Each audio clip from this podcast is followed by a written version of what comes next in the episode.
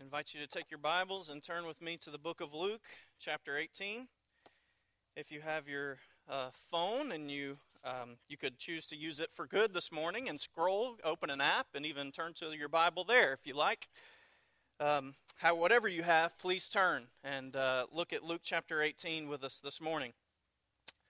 I would remind you that as we walk through the book of Luke uh, until uh, Resurrection Sunday that we are traveling along with Jesus on the road to Jerusalem.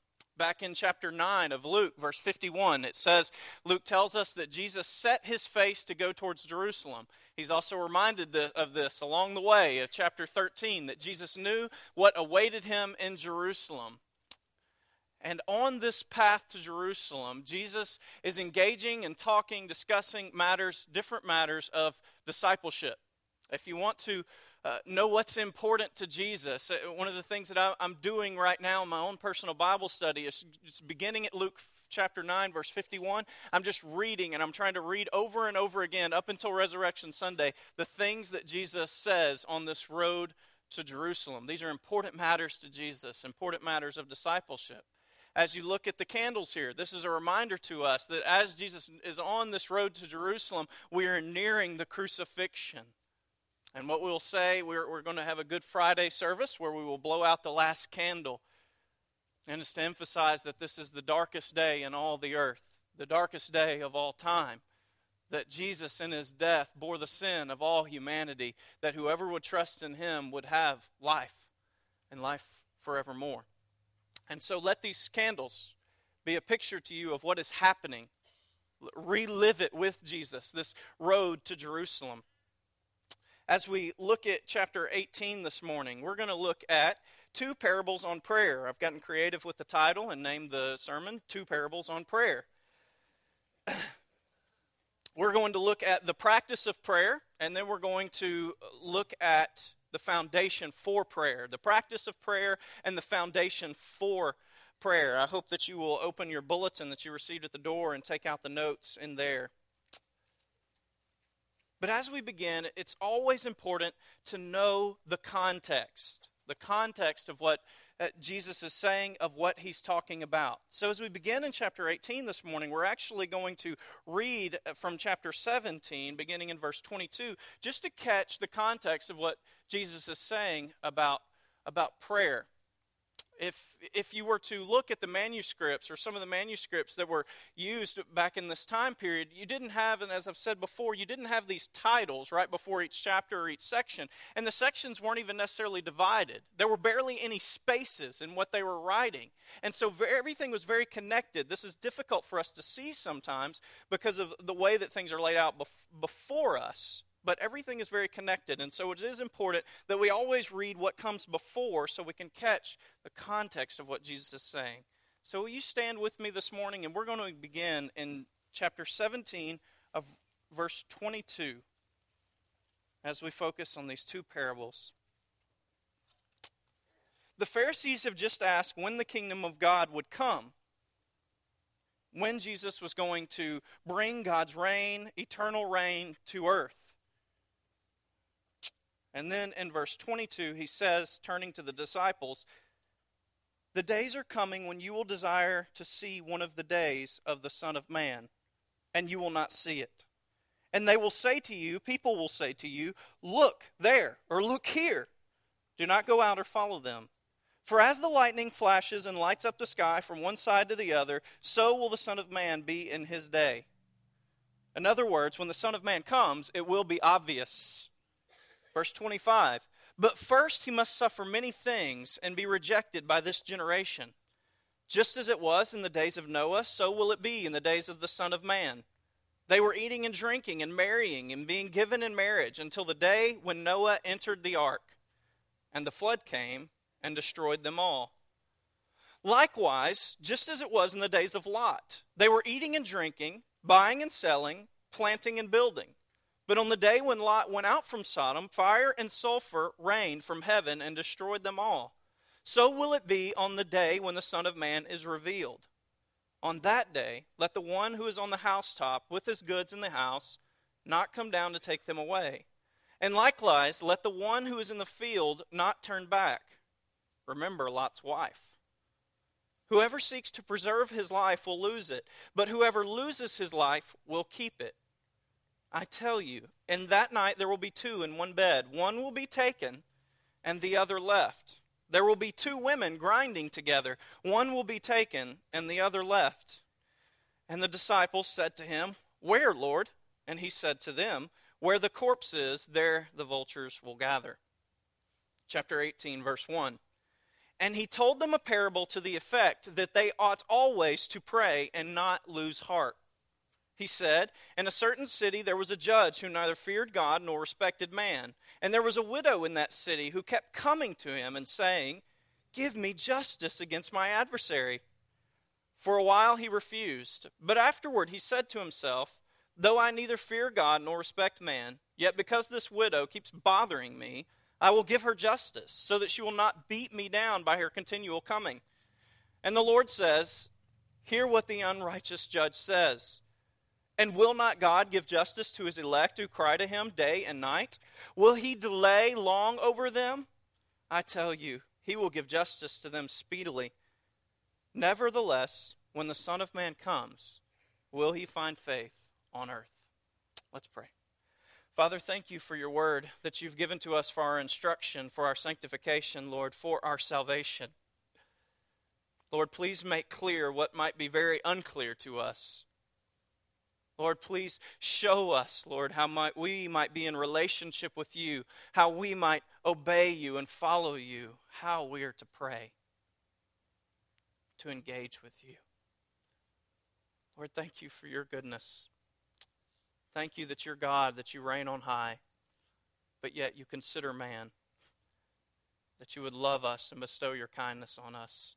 Please speak to us very clearly this morning, Father. It's in your name we pray, Jesus. Amen. Amen. So, why do we go all the way back to chapter 17, verse 22, and read of all of these things about the end times? This is what Jesus is talking about, right? He is talking about the end times, when he is going to return the second time, the last time. It is because when we get into this parable in chapter 18, he's coming off this discussion about the end times. And in verse 22 of chapter 17, he says to the disciples, The days are coming when you will desire to see one of the days of the Son of Man, and you will not see it. In other words, the days are going to get long and they're going to get difficult. And you're going to want to see me. You are going to hope that I will return that day, that moment, that hour. And people are going to tell you, there he is, there he is. And he says, don't go searching for it. It's going to be obvious. So, verse 17, uh, verse 22 of chapter 17 tells us the days are going to come. They're going to get difficult. And then in chapter 18, he tells us how to handle the difficult days. Look at 18.1 he told them a parable to the effect that they ought always to pray and not lose heart. And not lose heart. You see, the days are going to come, they're going to get difficult, and you're going to long to see the Son of Man. You're going to long for Jesus' return. And so in 18:1, he tells us you ought always to pray. And when you long for that return, you should not lose heart his challenge to the disciples for prayer is in the context of a discussion on the end times, on eternal life. And so, prayer, in this case, is very related to eternal life. So, as we discuss this practice of prayer, we should always keep in mind that this is related to our eternal destination, our eternal life. This is how these are connected. Now, in 18.1, he says, and, and it does the same in the next parable that we will discuss. He gives kind of a, a reason that he's telling the parable, the purpose of this parable. He says, He told them a parable to the effect that they ought always to pray and not lose heart. Now, this not lose heart, it does mean don't be discouraged, don't quit. But at the same time, it, it has a connotation of don't go to evil. Don't turn to evil. See, the truth is, when we stop praying, when we lose heart, and this is what happens when we lose heart, we get discouraged, is we stop praying. When that happens, we turn towards evil. You see, prayer and our faithfulness to the Lord are interconnected. When we're praying, it encourages faithfulness, it encourages expectancy. We pray and we wait for God to do something. We are trusting Him that He does act. And so prayer encourages faithfulness in our lives. And so he's saying you ought always to pray, and in always praying, you will not only not be discouraged, but you will also not turn to evil. Prayer is a means, a deterrent to doing evil, to bad behavior. This is going to be the purpose of this parable to encourage us, to keep us faithful, trusting in the Lord. Now, let's move to the parable we're going to see two aspects of the parable. First, we're we are going to see a perseverance. We're going to see two characters, the judge and the widow. And in these, this judge and widow, Jesus is going to bring out two very important aspects of prayer that people are to persevere and that God will respond. Two aspects that people are to persevere in prayer and that God will respond to prayer. Let's look at these characters as we, as we begin. It says in verse 2 In a certain city there was a judge who neither feared God nor respected man. This judge, he has no conviction. No conviction at all. He doesn't care about what God thinks of him, and he doesn't care about what any man thinks of him. He only serves himself for his own purposes, his own ends. This judge has no reason to listen to some sad poor woman, no sob story. No sob story is going to be enough to convince him to do differently than he wants to do. This judge only serves himself. But the widow, there was a widow in that city who kept coming to him and saying, Give me justice against my adversary. Now, we don't know, uh, we don't have a big description of this widow, but what we do know comes simply from the culture that widows were easily oppressed during this time. This is why in the law, in the law and back in the old testament god always told his people take care of the orphans don't t- take care of the widows these are people who will often not have a voice in society. They are easily oppressed. And so, just by being a widow, we don't need a description. We know that just simply by being a widow, this woman was easily oppressed. It's likely that this judge was taking away all her property to the extent that she had nothing left to live on. She had no one to support her. This woman had nothing. And so she is coming to him and she says, Give me justice against my adversary. Now, what is it that is praised about this widow? What is it that is to be applicable to us in our prayer? Well, the judge says, it says that the judge refused to grant her this justice. But afterward he said to himself, Though I neither fear God nor respect man, remember, he cares nothing about people, nothing about God, yet because this widow keeps bothering me, I will give her justice, so that she will not beat me down by her continual coming. Now, this is funny because this beat me down actually means to give a black eye. In some sense, what this widow was doing, continually coming to this judge, in some sense, she could even hurt him. Now, this is so odd. She's a, a measly widow, a woman with no voice in society. Yet, she was so persistent that this judge, who cared nothing about people and nothing about God, finally said, I've got to do something to get this woman off me. This woman was going to maybe beat him up, whatever, he was going to lose his reputation for his career. Now, again, he doesn't care what men think, but he cares about his ends, right? Now, if he's not getting his money, that's a problem for him. And so it is praiseworthy that she continues to come to this judge. She's persistent. Now, again, this is unique for this society. She's a widow. She should have just accepted her status in society. But she doesn't. She keeps going. She demands that she would be noticed, that she would be recognized. How is this similar to how we're to pray? In verse 7, Jesus says, Will not God give justice to his elect who cry to him day and night? You see, Jesus is saying that his people are to be persistent in prayer. They're to be continually coming to him, pouring out. And again, it's not just this simple just asking, it's crying, crying to him day and night. This is an intense type of prayer. So, as the woman continually comes to this judge, as she perseveres and demands that she would be noticed, God's people in your prayer life are to continually go before God and pray, to cry out. Now, what does the woman pray for? She prays that she would be given justice against her adversary. And it says in verse 7, as Jesus creates this analogy, will not God give justice to his elect? Now, this is an odd thing to pray, isn't it? How are Christians to pray for God's justice? How often do you pray for God's justice? Well, I think there's something that we can learn from the early church. Will you turn with me to the book of Acts? The book of Acts, chapter 4. We're going to look at verses 23 through 31. Just so you're aware of what's going on here, the apostles have just been imprisoned and then they were released. They were told to never speak the name of Jesus again. And so we find them returning to the group, the rest of the disciples, in chapter 4, verse 23. It says in verse 23 of Acts chapter 4 when they were released, they've just been released out of prison, they went to their friends and reported what the chief priest and the elders had said to them. And when they, the group, heard it, they lifted their voices together to God and said, Sovereign Lord, who made the heaven and the earth and sea and everything in them? Who, through the mouth of our father David, your servant, said by the Holy Spirit, Why did the Gentiles rage and the peoples plot in vain?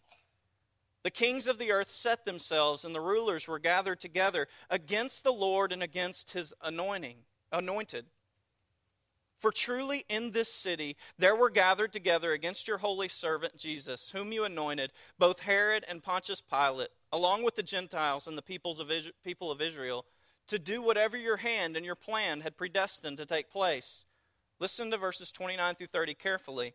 And now, Lord, look upon their threats and grant to your servants to continue to speak your word with all boldness, while you stretch out your hand to heal and signs and wonders are performed through the name of your holy servant Jesus. And when they had prayed, the place in which they were gathered together was shaken, and they were all filled with the Holy Spirit and continued to speak the word of God with boldness. What were the disciples experiencing in this time? They were sharing the word of God, they were sharing the grace and kindness of Jesus. And yet, even in sharing good news, they were imprisoned. They were punished. They were beaten. And so they asked that God would grant them boldness to continue to speak the word, and that as they speak the word with boldness, God would confirm the word by his power. By his power in doing miracles, by his power in healing people. You see, the disciples were shown injustice people railed against the, very, the truth of God Himself. This is an injustice. This is difficult for us to understand sometimes, but we've mentioned in a couple of services recently Pastor Youssef Nadarkhani in Iran. He's imprisoned and he's on death sentence. He, it's possible that he's been killed. I haven't heard recently. Because of his faith and because he will not reject Christianity and turn to Islam. Do you think he prays for justice? That he would be shown justice? You see, when we are hurt for speaking the truth, that is injustice. And so, in a very great sense, when we're praying in an eternal manner, we're praying, God, will you grant justice to your people? Will you show that what they say is truth? Will you show that what they are doing is from you? So, God's people in Acts chapter 4, they pray for justice in a sense, that they would be able to speak God's word boldly and that God would confirm it by his power. But there's another way in which we pray for eternal vindication. Revelation 6:10, you can just listen to this. Now, what's happening in Revelation 6 is uh, John, seeing the vision in Revelation, is notice is seeing the martyrs, the martyrs of the faith. He's seeing them as he sees this vision of heaven. These are people who have been brutally killed for their faith in Jesus, for following him. And so the martyrs crying out in heaven, it says in Revelation 6:10, they cried out with a loud voice, "O sovereign Lord, holy and true, how long before you will judge and avenge our blood on those who dwell on the earth?" If you read the psalm, you will hear time after time God's people saying, "How long, O Lord?" How long will you de- before you will defend us? Will you will defend our cause against the wicked, against those who would slay us because we follow you? You see, God's people, as they speak the truth and as the truth is denied, the truth is rejected, God's people are shown a sense of injustice a type of injustice. And so, what Jesus is saying is that God's people should pray. They should cry out day after day, night after night God, will you vindicate us? Will you show that your word is truth? Even last night, in an airport, I was able, had the opportunity to share with someone the gospel, and they didn't accept it. They rejected it. They argued against it in every way possible. God's people should pray that his word should, would be shown to be true, just like those in Acts prayed. God, show that your word is true. As we present it, may you confirm it by your power, by miracles, in whatever way you desire. But God, show that your word is true. Grant us justice. And so, Christians, as this woman asks for justice, Jesus is saying that God's people should cry out for justice. And if you're not doing it for yourself, for goodness sake, do it for those who are being killed for their faith. Those who have to meet underground because they'll be arrested and beaten for their faith. Pray for justice, that God would bring His justice. Now, there's another aspect of this. We see that our responsibility is to persevere in prayer, or to continue to knock at the door, to go to God day after day and night, and to pray fervently. But we also see that God responds. We see in this parable that God does respond to us. Now, the analogy that Jesus makes here is that if an unrighteous judge will finally give in after this woman consistently goes to him, then surely a righteous God will grant what his people ask. This is what he says in verse 6 Hear what the unrighteous judge says, and will not God? Give justice to his elect who cry to him day after night? People persevere, God responds. Even an unrighteous judge answers a nagging request. God, a righteous judge, will answer his people. Now, let's look at verse 7, the end of this. And this is where the text can seem difficult. God will give justice to his elect who cry to him day after day and night. Will he delay long over them? Verse 8 I tell you, he will give justice to them speedily. What does this mean? Here lies the difficulty for our experience. What does it mean that we will pray, that we will cry out for justice, and that God will give it speedily? I would say that there are probably some of you here who have endured trials some sort of injustice, some difficulty, whatever it may be, for long, long periods, drawn out periods. And you might say that you don't feel delivered. God, what does it mean that you would answer us speedily? As we said a moment ago, the psalmist even cries out constantly, How long, O Lord? The martyrs, How long, O Lord? You see, in the text, there's this inherent tension that God answers quickly, yet endurance will be required. Notice verse 8, the end of verse 8. Jesus says, Nevertheless, when the Son of Man comes, will he find faith on earth? It's again referring back to the endurance of God's people. Will they endure? God is going to answer speedily, he says, but when I come, are you still going to be praying? Are you still going to be waiting anxiously, praying day and night that God would bring justice? Notice this tension. Don't miss this. That God says He is going to answer quickly, but endurance is going to be required. You're going to have to wait patiently. So, some have suggested that this speedily just means that when it happens, it happens. So, in one sense, it may take a long time and we may feel like it's not coming, but when God's justice comes, it's here. And all of a sudden, everything is different. Everything is different. This seems to be the point that Jesus is making. God will answer, He does answer prayer, and He will answer it quickly, but it will require us to endure and to be patient. So, in concluding this particular parable, we pray with persistence because God answers prayer, but also because to not continue in prayer is to forfeit the faith. This is the point Jesus makes at the end at the beginning of the parable that you might endure. You see when you stop praying, when you stop waiting with expectancy, you no longer have faith in the Lord that he will act. And so I would ask you, believer, are you praying, waiting for God's return, for the return of Christ when He will make all things right? He will. He will come, He will redeem you. Are you praying for His justice, that He would vindicate us, that He would show His righteousness?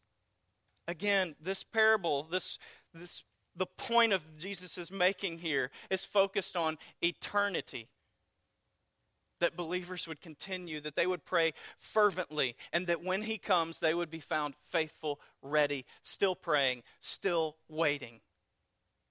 Still waiting. Now, the next parable, verse 9. We find that Jesus has told this parable to his disciples, but evidently there are some others standing nearby. Listen to verse 9. He also told this parable to some who trusted in themselves that they were righteous and treated others with contempt. You see, Jesus' disciples are standing nearby and they're hearing Jesus' challenge for them to pray and to wait eagerly for his return. But there are also some standing nearby who, in their prayers, only seek to affirm themselves. These are those who trust in themselves that they're righteous and they treat others with contempt. Listen to the rest of this parable. This is chapter 18 of Luke, verses 9 through 14. Two men went up into the temple to pray, one a Pharisee and the other a tax collector. The Pharisee, standing by himself, prayed thus God, I thank you that I'm not like other men, extortioners, unjust, adulterers, or even like this tax collector over here. I fast twice a week. I give tithes of all that I get. But the tax collector, standing far off, would not even lift up his eyes to heaven, but beat his breast, saying, God be merciful to me, a sinner. Jesus says, I tell you, this man went down to his house justified rather than the other. For everyone who exalts himself will be humbled, but the one who humbles himself will be exalted. Here we see the foundation for prayer, and the foundation for prayer, if you're taking notes, is reconciliation. God's people must pray, but they must first know what the foundation for prayer is, and that foundation is reconciliation. Again, we see two characters, just like the parable before a Pharisee and a tax collector. The Pharisee is the epitome of religiosity. Now, as we've looked at this, uh, these chapters the last few weeks, we've seen that the Pharisee, he gets in trouble a little bit. The Pharisees are not always looked on highly by Jesus. But we should not forget that they are still the standard in this society for faithfulness to God. They wear all the religious garb. They are at every church service. They know how to pray like no one else. They stand in public and they pray and they use wonderful words. And then they fast, as we see in this Pharisee, every week. They give. They are faithful in all their religion. And so while they have been scorned a little bit in the past, this, this Pharisee, as, you, as Jesus introduces this parable and he says there's a Pharisee and a tax collector, if we asked which one's going to heaven, well, it's the Pharisee, of course, that has the greater shot. The tax collector is a crook. He's not even allowed in the, uh, in the inner temple. He is dishonest. He is a rich man who is taken from others. And yet, in this story, he becomes the example of faithfulness, of trust in God. So, the Pharisee, let's look at what his prayer first. First, we see that this Pharisee stands by himself. We'll see that the tax collector will also stand by himself, but it seems that the text is trying to convey that they stand by themselves for different reasons. The Pharisee was probably standing by himself somewhere in the temple where he could be seen by everyone, where his prayer could be heard by everyone around. And he prays thus God, I thank you that I'm not like other men, extortioners, unjust, adulterers, or even like this tax collector. Now, the Pharisee's prayer begins very good by biblical standards. It's actually an introduction to a thanksgiving psalm Psalms like Psalm 30 or Psalm 138, where he says, God, I thank you. But the problem with the Pharisee's prayer is that in the Psalms, the psalmist follows with God's acts of redemption and all that God has done. But here, the Pharisee follows with what he has done. You see, he substitutes God's acts for his acts. One writer said of this Pharisee, he glances at God but he contemplates himself. He looks up to God and he begins to thank him, but then follows by looking at all that he has done. It really appears that the entire reason this guy has come to the temple has little to do with God and really a lot just to do with him, right? I mean, listen to this. I thank you that I'm not like other men. And he rattles off a few. I fast twice a week. I give tithes of all that I get. This is beyond even the law. This guy has gone over and above. He feels very good about himself. We can see. He's affirmed in his faithfulness and his own religiosity. And I would like to ask you how many of you come to church because it makes you feel good. I know some of you have heard that before. People talking about the church they go to, and they say, I just feel good when I leave. I like that church because the worship really just excites me and it just makes me feel good about myself and who I am. Are there any of you in here who come to church or go to church because it makes you feel good? Friends, this is this Pharisee. He goes because it makes him feel good. He affirms himself when he comes. I pray, I hope you see the purpose of church is not to make you feel good. When you come to Crosspoint, we don't desire to make you feel good about yourself. And that sounds extremely harsh, but you should know it's not about you and it's not about your goodness. This is what the tax collector will show us. Before we excuse ourselves from any kind of resemblance to this Pharisee, we should really look at the details of his prayer. We've read it a couple times, but let's, let's really dig deep. He begins by thanking God for what he has not done. Remember, I thank you that I'm not like other men, but he names what these men do extortioners, unjust, adulterers, or even like this tax collector. So, in other words, I thank you that I haven't had sex with other women, with other men's wives. I thank you that I have not stolen from anyone else. I thank you that I've not shown injustice to anyone like other people have. So he begins by thanking God for what he's not done. Now, the problem with this approach is that examining ourselves in this way can make us feel really good. It allows us to avoid the things that we didn't do that we should have done, or the things that are going on in our heart. You see, he's just evaluating the exterior. Some writers have really helped us by referring to sins of omission and sins of commission. If you're taking notes, you can write those down. Sins of omission and sins of commission. Now, sins of omission are those, things that we should have done that we did not do. You see, the Pharisee is just talking about the things that he didn't do. But the problem is that there are many things that we should do that we don't do. The Pharisee doesn't talk about those. So, those are sins of omission, sins of uh, disobedience, of resistance to the Holy Spirit when the Holy Spirit would say to you, Do this, give, go help this person. Witness, whatever it may be, it's where you don't obey. But then there are sins of commission, sins in which you actively engage. And this is what the Pharisee is really referring to that he hasn't eh, participated in sins of commission. But, again, he doesn't look at his own heart. There's, there's a quote here that's helpful. It was from Timothy Keller's book, The Prodigal God, and that book particularly focuses on the, uh, the parable of the prodigal son. And I, didn't, I used a lot of that book in looking at the uh, parable of the prodigal son, but I want to use another quote here. Keller tells us it's useless for us to focus only on our specific behaviors. This is what the older brother does in the parable of the prodigal son. If you remember, he, he says that he stayed with the father, that he worked for him.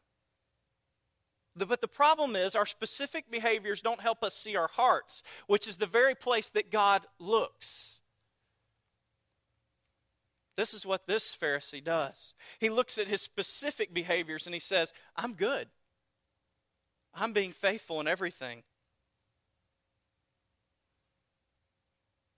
So it's useless for us to focus only on our specific behaviors. Christian, are you looking into your heart? Non believer, you think you're a good person, but have you examined your heart? The place where hate resides, the place where lust resides.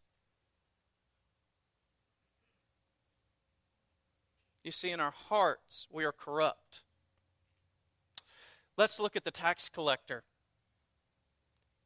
It says in verse 13, the tax collector standing far off you see, the difference is that the Pharisee stood by himself where he could be seen by everyone. He's in the middle of the temple courts where everyone could hear him. But the tax collector, he's standing away, far away, because he's even fearful. He is not arrogant enough to attempt to stand in the place that represents the presence of God.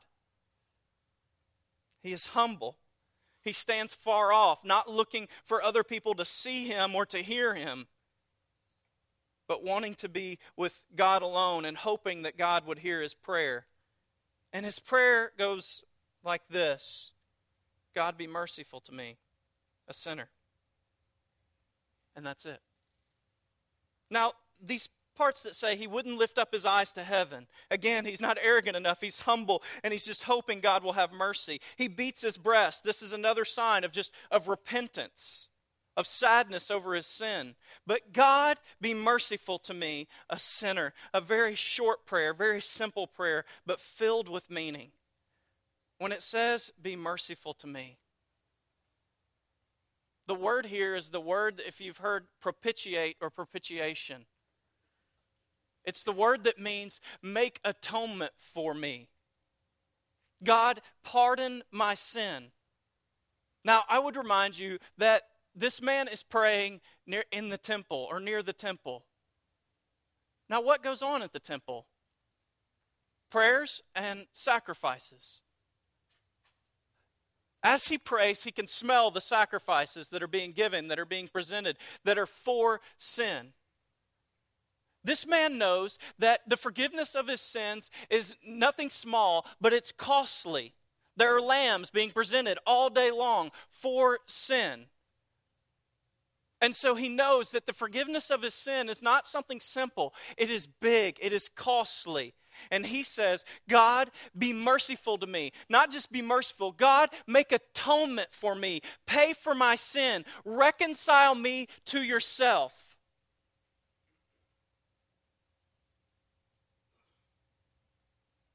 God, will you make a way? He's a tax collector. He knows he's a great sinner. He has stolen. He's been dishonest in every way possible, yet his simple prayer is God, make a way for me. I'm a sinner. And here's what I would say to you the basis for God hearing our prayers is only his mercy. It's only his mercy. This is what the Pharisee missed.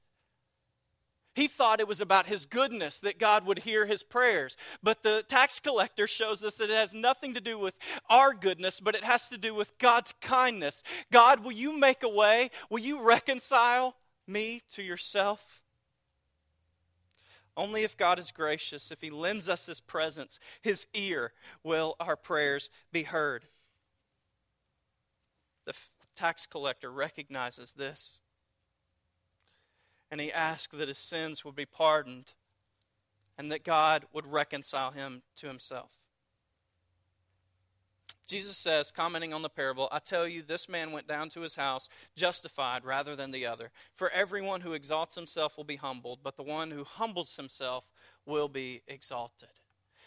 Verse 14, the beginning part, he went down to his house justified. This means that through this simple prayer, this man went down to his house right with God. While he's a tax collector, wretched in the sight of everyone else around, this man, rather than the Pharisee, goes down to his house in right relationship with the Lord, full access to the Father. And all he prayed was, God, pardon me, have mercy on me. The next portion everyone who exalts himself will be humbled, but the one who humbles himself will be exalted. This is the second time Jesus has used this phrase uh, here in this, in the story in the book of Luke. It seems that Jesus make, wants to make a point with this. You see, it's the natural way, it's general wisdom that in this life, those who boast in themselves will be humbled. This is the story Jesus tells when he first uses this that those who go to sit in a high chair who at, eh, at, dinner with someone, you think you deserve the, the chair right beside the host. You don't want to do that because then you might be asked and humiliated to go sit somewhere else. You should sit somewhere lower, not being arrogant in yourself. Everyone who exalts himself will be humbled. Here, Jesus, rather than just a general application, makes an eternal application. If you exalt yourself, you will be humbled. Just like this Pharisee who believed in his goodness, you will be humbled. But the one who humbles himself will be exalted. Here's the truth. Here's the foundational point Dependency in this life is unavoidable. Dependency in eternity is unavoidable. Friend, are you trying to make it on your own? Are you trying to get by by your own strength, by your own power, by your own goodness? You can't even sustain your breath. You can't control your desti- destiny. None of us here are invincible. We will all die. And are you like the Pharisee or are you like the tax collector? I would ask you have you prayed a prayer like this tax collector? Now, I'm not talking about just repeating the same words. I'm, I'm just saying, have you said, God, will you pardon me? It doesn't matter how fancy it is, it matters in your heart. This man won't even look up to heaven. And he says, God, just, just forgive me. God, reconcile me. I wonder if you've prayed a prayer just asking God to pardon you. This is the foundation for all prayer. reconciliation. If you haven't been reconciled to God, then you can't pray.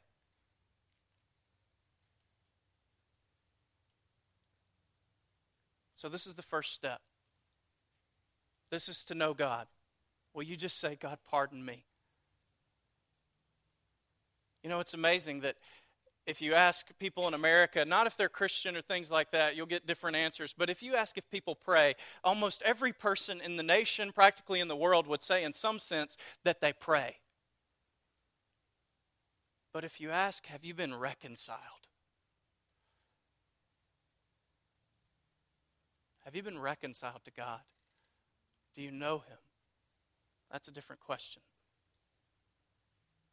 So, the practice of prayer, pers- man's perseverance, God will respond. But the foundation of prayer, reconciliation. Christian, Crosspoint member, what's, what's the application? Will you continue in prayer? Will you pray for this body? Are there people here, friends, whoever it may be, who aren't here? There are matters of prayer here. The pastor search team, as Mr. Al mentioned this morning, is meeting this afternoon. Are you persevering in prayer? Your family, your relationship with God, are you persevering in prayer?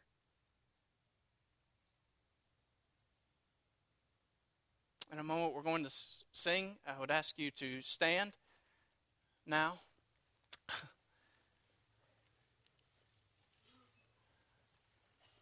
And if you haven't been reconciled to God, well, you just after the service, even now, if you would like, will you come?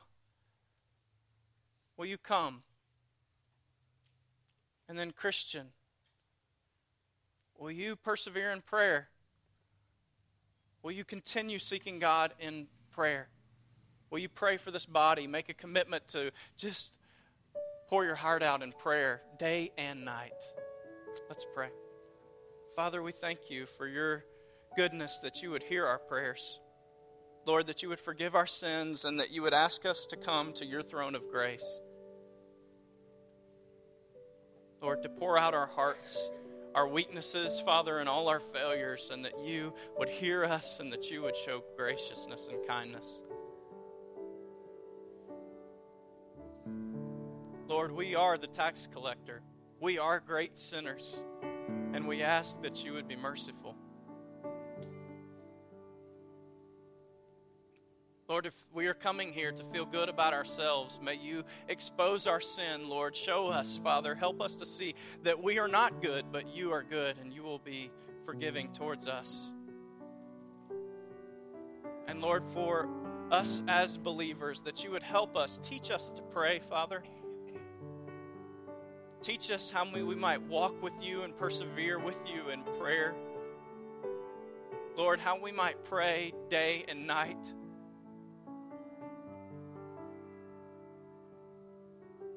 And that you might keep us from evil. Lord, from being discouraged. And that you might bring justice. Lord, as you return and set all things right.